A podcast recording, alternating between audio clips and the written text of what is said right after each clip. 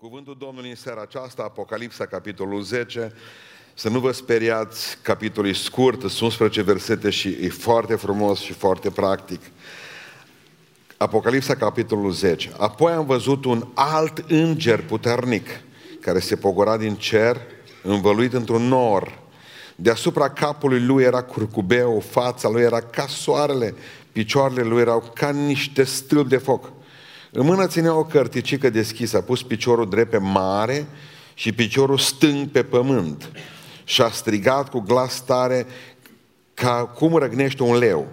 Când a strigat el, cele șapte tunete au făcut să audă glasurile lor. Și când s-au făcut cele șapte tunete să audă glasurile lor, eram gata să mă apuc să scriu. Și am auzit din cer un glas care zicea, pecetluiește ce au spus cele șapte tunete și nu scrie ce au spus. Și îngerul pe care îl văzusem stând în picioare pe mare și pe pământ și-a ridicat mâna dreaptă spre cer și a jurat pe cel ce este viu în vecii vecilor, care a făcut cerul și lucrurile din el, pământul și lucrurile de pe el, marea și lucrurile din ea, că nu va mai fi nicio zăbavă, ci că în zilele în care îngerul al șaptelea va suna din trâmbița lui, se va sfârși taina lui Dumnezeu, după vestea bună vestită de el robilor săi prorocilor. Și glasul pe care l-auzisem din cer mi-a vorbit din nou și mi-a zis, du-te de ea cărticica deschisă din mâna îngerului care stă în picioare pe mare și pe pământ. M-am dus la înger și am cerut să-mi dea cărticica, iau, mi-a zis el și mănânc-o. Și îți va amărâ pântecele, dar în gura ta va fi dulce ca mierea. Am luat cărticica din mâna îngerului și am mâncat-o. În gura mea a fost dulce ca mierea, dar după ce am mâncat-o, mi s-au umplut pântecele de amărăciune. Apoi mi-au zis, trebuie să prorocești din nou cu privire la multe noroade, neamuri, limbi și împărați. Amin? Reocupăm locurile.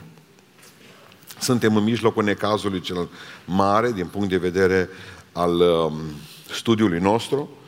Este uh, am văzut cele șapte peceți și am văzut cele șase trâmbițe care anunță judecățile lui Dumnezeu. Este paranteza dintre trâmbița a șasea și a șaptea, în capitolul 10. Dumnezeu se ocupă în capitolul 11 și în capitolul 12 de Israel, după aceea are treabă Dumnezeu până la capătul Apocalipsei cu restul lumii.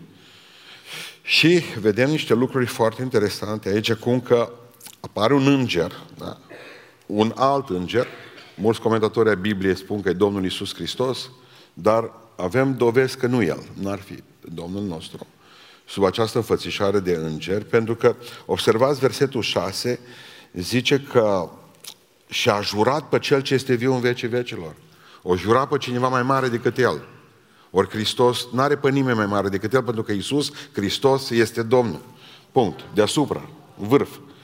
Și atunci nu poate să fie Isus acest înger, deși observați că este mai ciudat, deasupra capului lui era curcubeu, fața lui era ca soarele și picioarele lui erau ca niște stâl de foc. Dar în, tot în versetul 1, partea din tâi partea, spune, apoi am văzut un alt înger, adică nu un înger deosebit, ci așa cum am mai văzut în capitolul 5, de exemplu, acel înger interesant. Probabil că este Mihail sau Gavril, deci cei unul din cei doi arhangheli, uh, și mi-a, mi-am adus aminte că, parcă, nu știu dacă v-am spus asta, dar mi-am adus aminte în seara asta să vă spun asta, că 36, de 36 de ori apar, uh, apar îngeri în Apocalipsa, în cartea Apocalipsei. 36 de ori. Mai mulți nu apar decât în psalmi. Deci în două cărți apar îngerii în număr atât de mare. În psalmi și în Apocalipsa. Da? Știe cineva ce legătură este în Psalmi și Apocalipsa, între cele două cărți? De atâția îngeri care mișună pe acolo? Amândouă cărțile au de face cu închinarea. Și Psalmi și Apocalipsa. Acolo unde e închinare, vin îngeri. Unde e închinare adevărată, vin îngeri. Mă, n-am văzut niciun înger. Tu nici nu fluier măcar. Ce să te închini? Ce să vezi? Adică în momentul în care biserica este angrenată în închinare, în momentul în care, uh, eu știu, auzim și în familia ta, sunt laudele lui Dumnezeu, vor coborâ îngeri în casa aceea, vor coborâ îngeri în biserica aceea. Dacă noi stăm ca muții și cântăm, știți că așa e liturgia, așa numai... Ce îngeri să vină? Ei, ei sunt foarte dornici ca să vadă cum se închină oamenii înaintea lui Dumnezeu. Ei, ei doresc asta să vadă. Și uh, spunea Corbel la un moment dat, zice, marele pictor francez, zice, eu nu cred că există îngeri. Dacă vreți să vă pictez unul, arătați-mi-l. Nu avea cum să-l vadă. Ferice de cei cu inima curată, că cei vor vedea pe Dumnezeu. Ferice de cei ce se închină din toată inima, că vor vedea îngeri. Îngerii apar unde e închinare.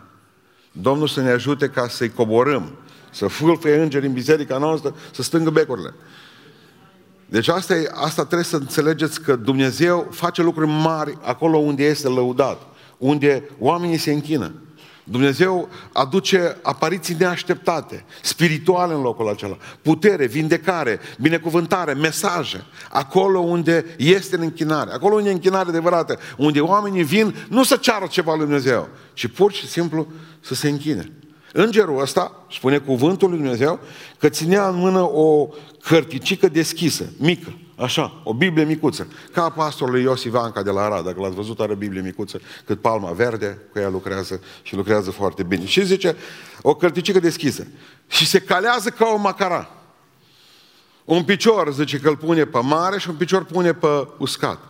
Vrând să spună, mesajul e pentru întreaga lume. Mesajul nu e numai pentru evrei, mesajul nu e numai pentru creștini, și în această seară mesajul și pentru noi, deși biserica, din punct de vedere cronologic, e plecată la cer. Ce vrea să ne spună îngerul acela cu cărticica lui? Un înger mare, cu o cărticică mică, calat, cu un picior pe, pe mare și cu un picior pe uscat. Vrea să ne spună ceva foarte important. Și uitați-vă, mergem în versetul 4. Și când au făcut prin cele șapte tunete să se audă glasurile lor, eram gata să mă apuc să scriu. Ioan, Ioan era, erau cu notițele.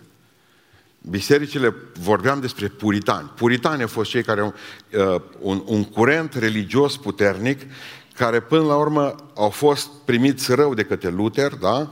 au fost expulzați din, uh, din uh, Europa, s-au dus în America și au fondat America. Părinții fondatori ai Americii sunt puritani, oameni, uh, oameni al lui Dumnezeu foarte stricți în ceea ce privește Biblia. Și le citeam ieri studenților ce era într-o biserică de puritani. Unul predica și cea mai scurtă predică era de un ceas și jumătate. Da? Bun, cea mai scurtă predică. Deci se poate și mai rău decât la mine. Da. Mulțumim Dumnezeu că nu sunt puritan. Dar ceea ce este foarte important este că toți, uh, toți oamenii din biserică aveau un carnețel și o, un, un creon. Și notau predica. De ce notau predica? Unu, aveau femeile acasă, născuseră, nu puteau să vină, sau bolnavi de vizitat. Se duceau și le spuneau predica. Uite, asta s-a vorbit azi la noi în biserică. Că omul uită. Ce că vă aduceți aminte? Nu vă aduceți aminte. În al doilea rând, mergeau la prieteni sau la locurile lor de muncă, unde se duceau și munceau și le povestea la oamenii aceia care, bă, nu aveau treabă cu biserica. Ce biserică? Uite ce ne-a spus nou predicatorul astăzi. Rapid uh, se ia notițe îngerul. Ioan. Să vadă ce spune îngerul. Și îngerul zice din toată, nu scrie nimic.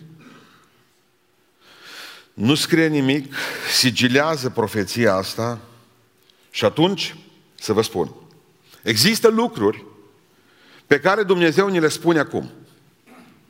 Există lucruri pe care Dumnezeu ni le spune mai târziu. Există lucruri pe care Dumnezeu nu ni le mai spune niciodată.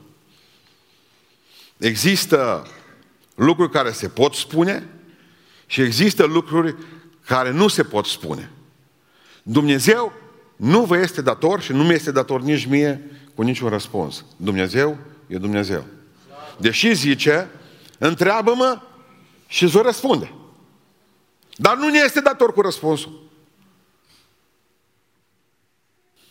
Sunt o grămadă de taine ale lui Dumnezeu pe care le păstrează pentru El. Unul la mână. Doi, nu le putem purta acum.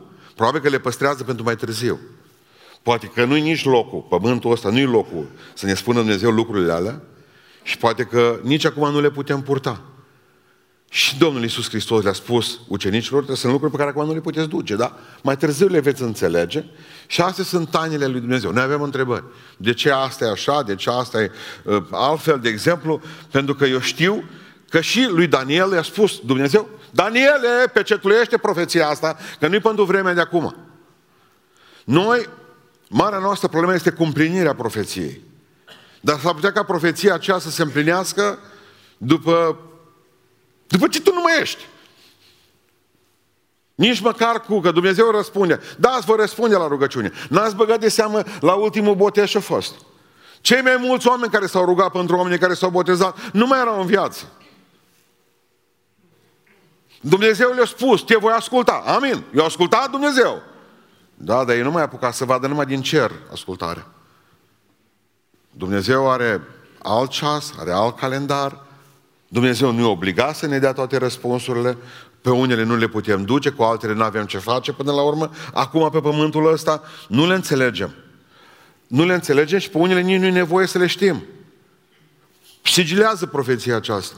M-am tot gândit, taina lui Dumnezeu. Ce taine are Dumnezeu?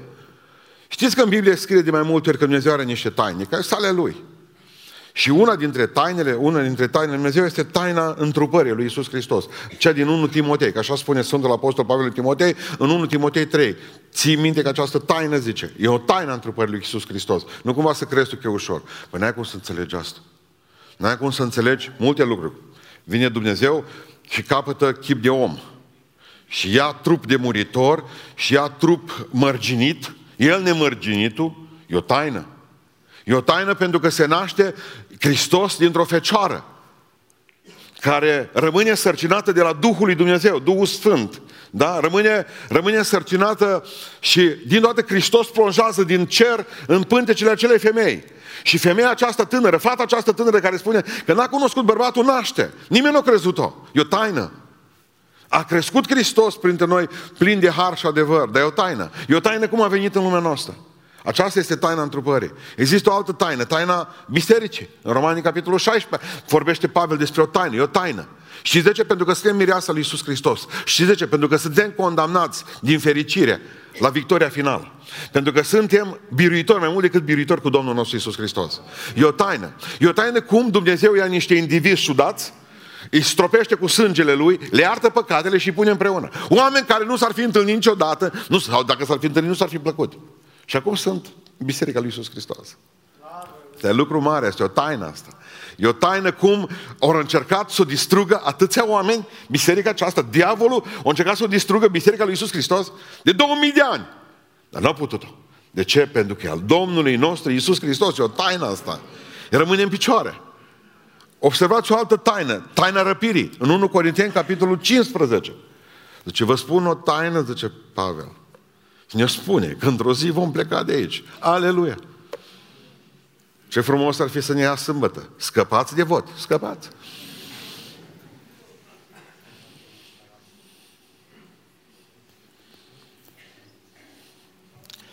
Dintr-o dată, la o clipită de ochi, v-am spus atunci, a 25-a parte dintr-o, dintr-o, acest, dintr-o, dintr-o, dintr-o secundă.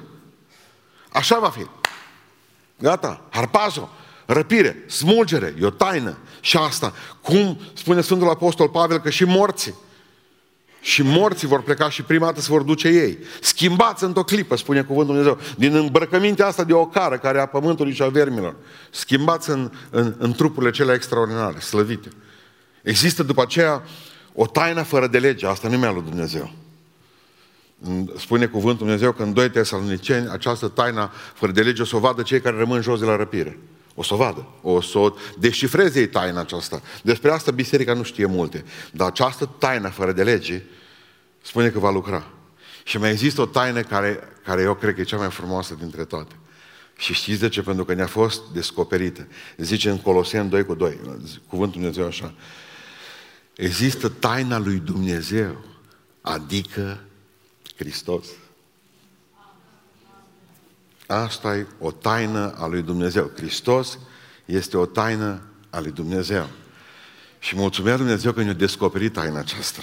Și îl iubim pe Domnul. Și dăm slavă și îl glorificăm. Pentru că ni s-a descoperit Dumnezeu și a descoperit taina și ne a descoperit pe Hristos, taina lui Dumnezeu. Dar aici zice că e o taină. Aici zice că e o taină.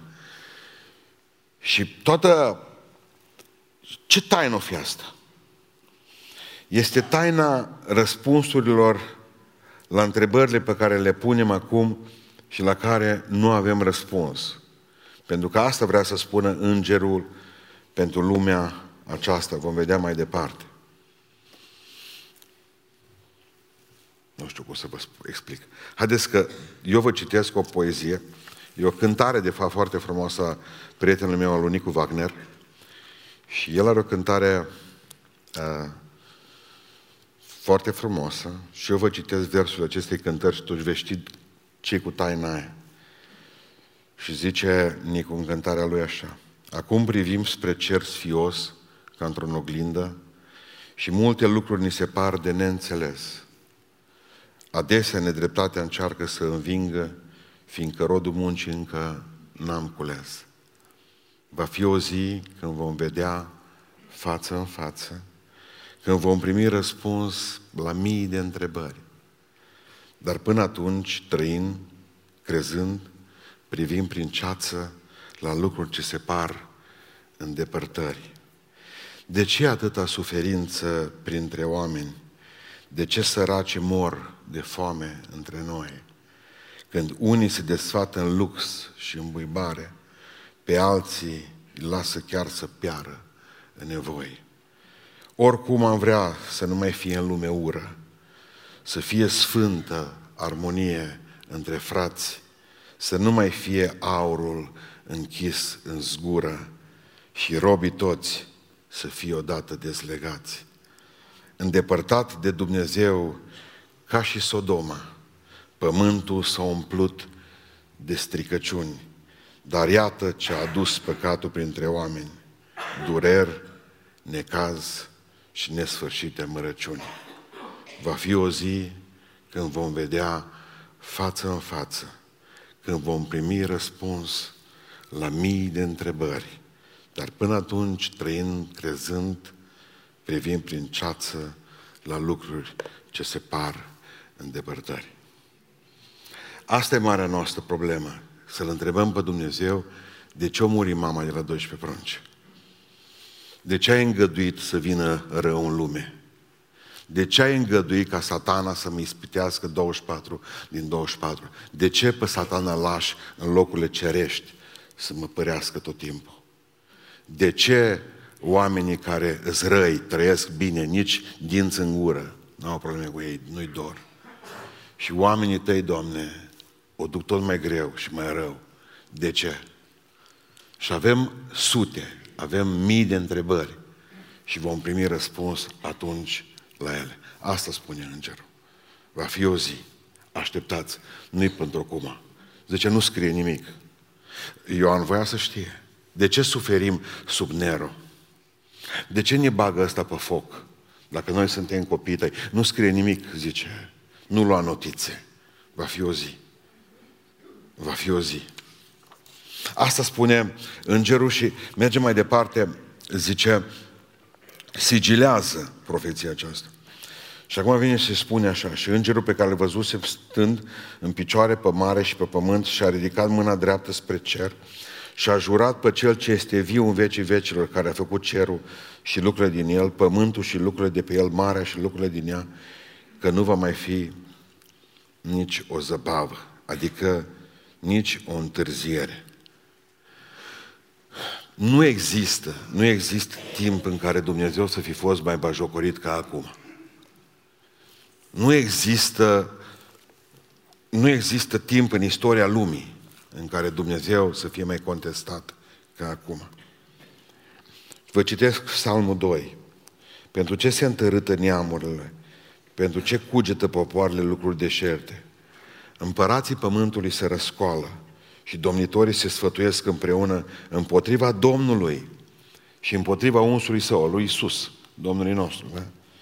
Zicând să le rupem legăturile, că asta vrea omul, să scape de Dumnezeu, toți împărații pământului și să scăpăm de lanțurile lor. Nu vor niciun președinte, nici pe care le veți vota duminică, nu, vor, nu vrea să stea cu Dumnezeu, vrea să scape de lanțul ăsta. Și versetul 4 spune că cel ce șade în ceruri râde de ei. Râde. Domnul își bate joc de ei. Apoi în mânia lui le vorbește și îngrozește curgea sa zicând, totuși eu am uns pe împăratul meu în Sion, muntele meu cel sfânt.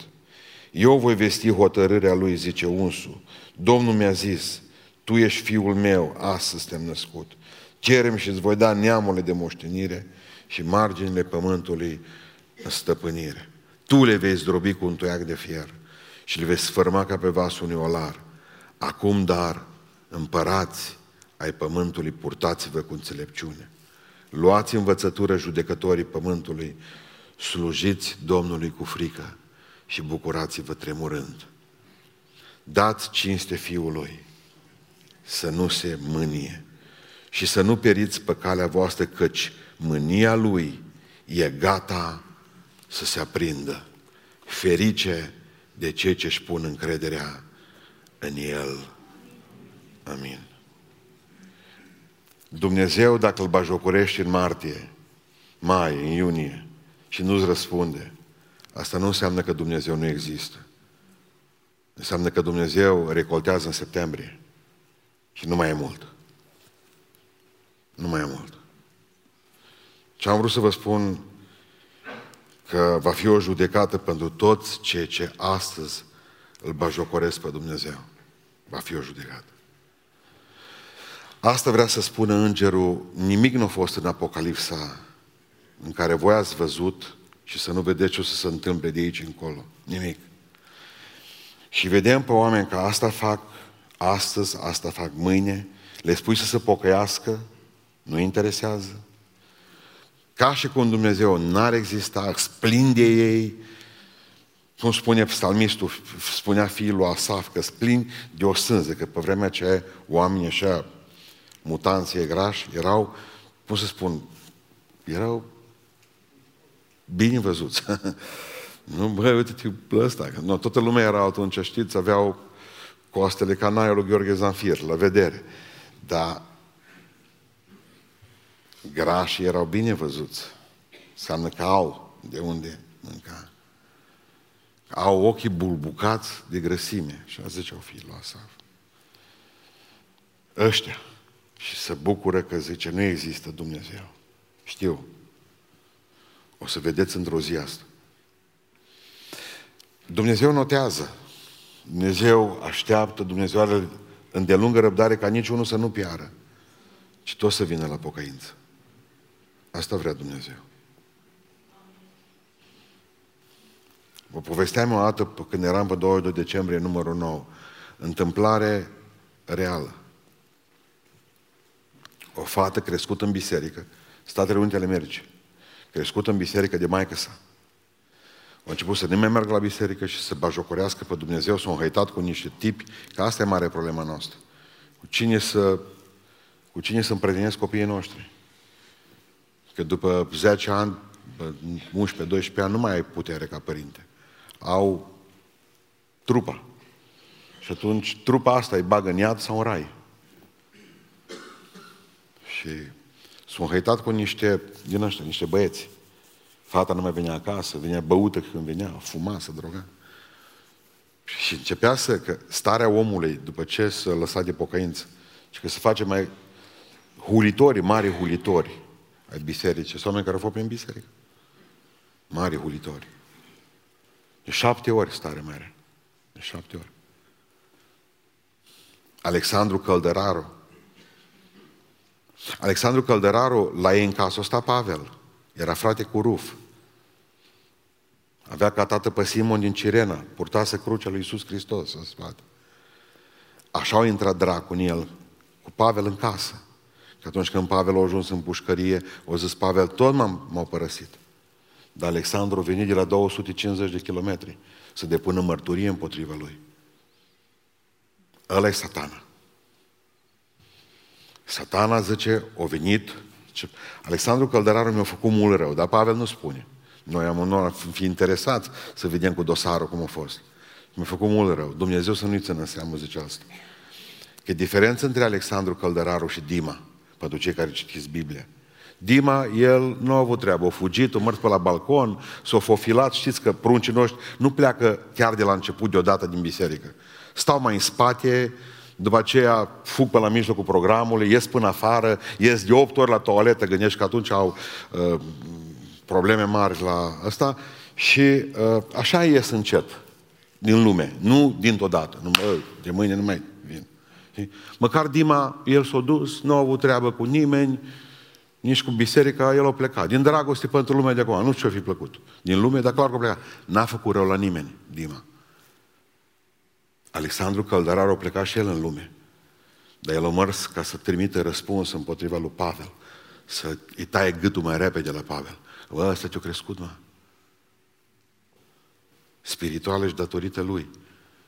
Că asta spune la un moment dat, că mama voastră s-a dovedit a fi ca și mama mea, zice Sfântul Apostol Pavel. Mama voastră mi-a făcut patul și am mâncat la voi în casă și v-am crescut când tata vostru nu mai fost. Și mă tuvi împotriva mea. Diferență. Și fata asta, că ajunserăm la ea, acum imediat termin predica, vă povestesc cum Dumnezeu seceră și recoltează în octombrie, septembrie, octombrie. Fata asta am mers într-o seară la băute iar cu prietenii ei, la mașină, au luat-o prietenii de acasă cu mașina. Și mama s-a venit amărâtă, a ieșit în stradă. Unde te duci? Nu-i treaba ta. Nu-i treaba ta. La care ea s-a uitat, a văzut golanii ei în mașină, a zis, Dumnezeu să fie cu voi, Dumnezeu să călătorească cu voi. La care fata a zis, eventual mama zice, dacă Dumnezeu călătorește, în porbagaj, că în loc în mașină nu mai este, că sunt cinci deja. Toți cinci au murit. Au intrat sub un tir în seara aia.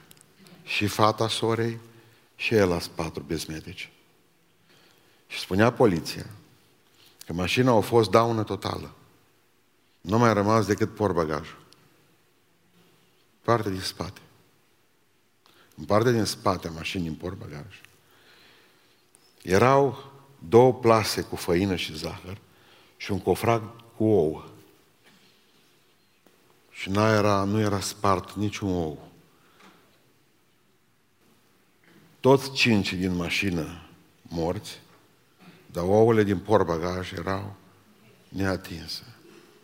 Pentru că Dumnezeu călătorește în porbagaj. De Dumnezeu nu-și bate joc nimeni. Pe Dumnezeu nu-l ții tu porbagaj. Dumnezeu o lași să-ți conducă mașina vieții, o taci. Că El seceră mai târziu. Ți se pare că o uitat de seceriș în iulie. Dar să nu uiți că Dumnezeu strânge recolta mai târziu. Dar o strânge. Când zice îngerul, sunt lucruri care nu le puteți purta. Vrea să învețe biserica din Beiuș nu mai pune atâtea întrebări. Că nu știu dacă ți-ar fi de folos toate răspunsurile. O, zice, dacă aș cunoaște. O, dacă n-ai cunoaște. Fericii de cei care nu știu atâta și, și umblă după Hristos. Pentru că atunci când tu ai toate răspunsurile la întrebări, nu mai ai nevoie de Dumnezeu. Dacă nu știi nimic și mergi după Domnul, ai credință deja. Doamne, te voi urma. Atâta pot. Și asta vreau să fac și vreau să mă pocăiesc. Mănâncă Scriptura asta. V-am, și nu mai spun multe, că v-am spus data trecută despre, nu în Apocalips, am avut o predică specială despre mâncatul Scripturii. Mănâncă Scriptura asta. E dulce. Știți de ce te amărește acolo? Că amărăciunea aia în stomac după aceea, în suflet. Când încerci să o pui în practică, nu-i mai dulce. E amar. Scriptura e dulce până când nu te izbești cu capul de împlinire. Câtă vreme o citești, ca pe mersul trenurilor, nu-i problemă. Dar așa amară devine când trebuie să te pocăiești. Ata e de grea cu ea, greu, e amar. Și mai este odată când e amară, când trebuie să o duci la alții. Tot eu, tot tu, da, că zice către înger, către Ioan, tu trebuie să profețești în fața împăraților înaintea întregii lumi. Tu trebuie ca să... Tu trebuie ca să spui despre mine.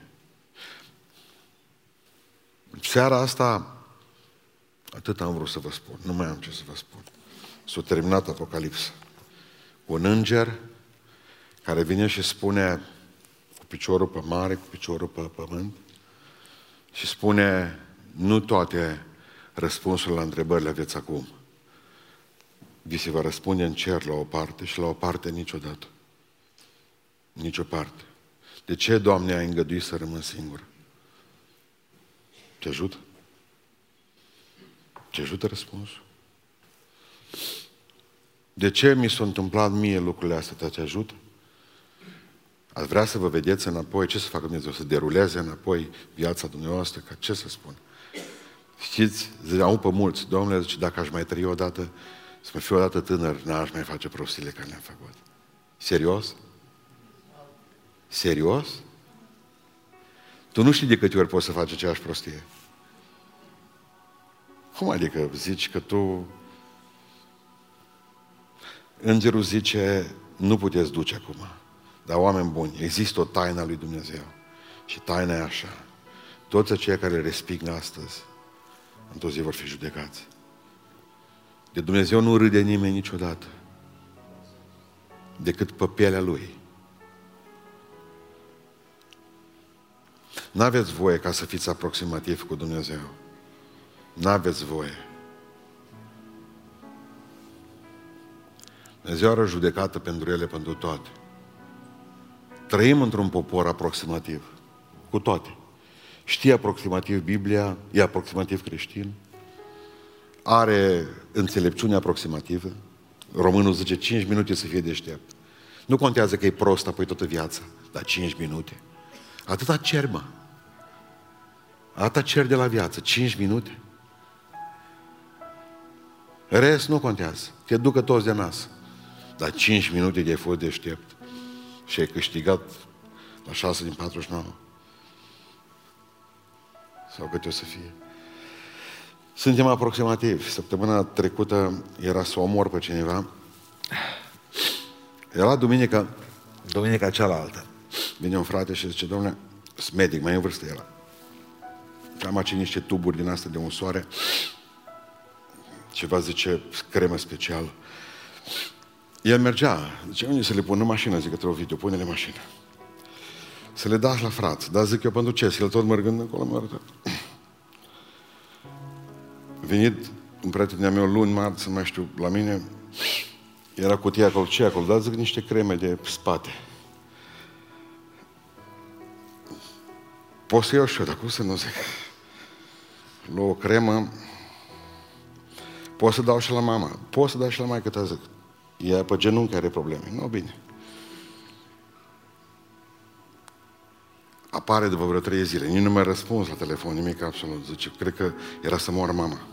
Zic, de ce? S-a umflat genunchile, zice că niște mici de fotbal. Am aruncat crema cât colo. Mă spământai. Mă duc și sun pe prietenul, găsesc, zic, pentru ce crema? Ce mai jos.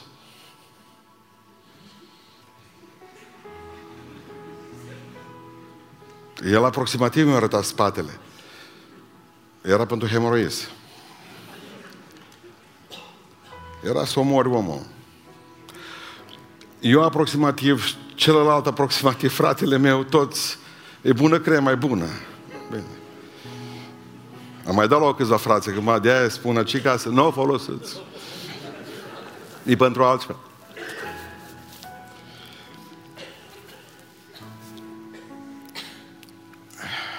Toți suntem specialiști. Românii specialist. El, eu eram medic săptămâna trecută. Făceam oameni bine.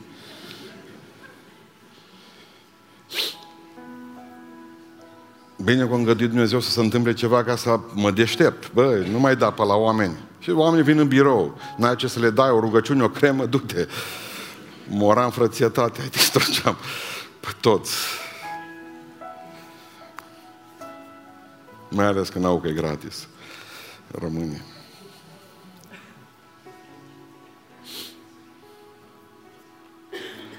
Nu vi se pare interesant mi se pare interesant că Dumnezeu zice, nu-i vremea acum. E taina asta. E o taină. Nu știu ce va fi mâine, dar știu că și mâine e o zi în care Dumnezeu e acolo. Și atunci e mai ușor de trăit luni cu Dumnezeu. Spune Domnul în această seară, nu mă lăsa să nu mă pocăiesc. Nu mă lăsa, Doamne, ca să-mi bat joc vreodată de Tine. Nu mă lăsa... Cum îți bat joc de Dumnezeu? Hula împotriva Duhului Sfânt. Ce înseamnă asta? Îi spune Dumnezeu, nu mă pocăiesc. Acum du-te de aici. Că Duhul Sfânt îți spune să te pocăiești. Tu zici, nu mă interesează. Du-te de aici. Eu am viața mea. Dumnezeu vine și spune, ultimul cuvânt la meu. Haideți să ne ridicăm în picioare. Ultimul cuvânt la meu, zice Domnul. Haideți să spunem Domnului în seara aceasta. Doamne, eu știu că Tu ești Dumnezeu care cer de la mine să fiu devotat în slujire și în umblare după Tine. Și un om pocăit. Ajută-mă, Doamne, ca să iau în serios umblarea cu Tine, nu aproximativ. Eu nu sunt specialist, specialist ești Tu. Tu știi. Știu că sunt un om păcătos și că am nevoie de Tine. Că trebuie să mă pocăiesc. Că trebuie să mă pocăiesc. Că trebuie să mă pocăiesc.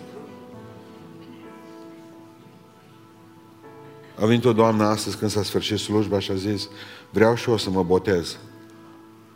Dar, Doamnă, zic, de ce? Pentru că acum mi-a vorbit Dumnezeu că trebuie să o fac, zice, și mi-a poruncit să o fac. Și zice, eu nu vreau să mai aud a doua oară poruncă de aia. Înseamnă că o fi fost perietura mare. Nu îți spune Dumnezeu mâine, că s-ar putea ca să surzești mâine, să nu mai auzi vocea Lui. Ne rugăm ca Dumnezeu să ne ajute să ne pocăim toți aici. Pentru că în curând vine necazul. În curând sună trâmbițele. În curând Dumnezeu intră la seceriș cu lumea aceasta. Ne rugăm cu toții Domnului. Amin.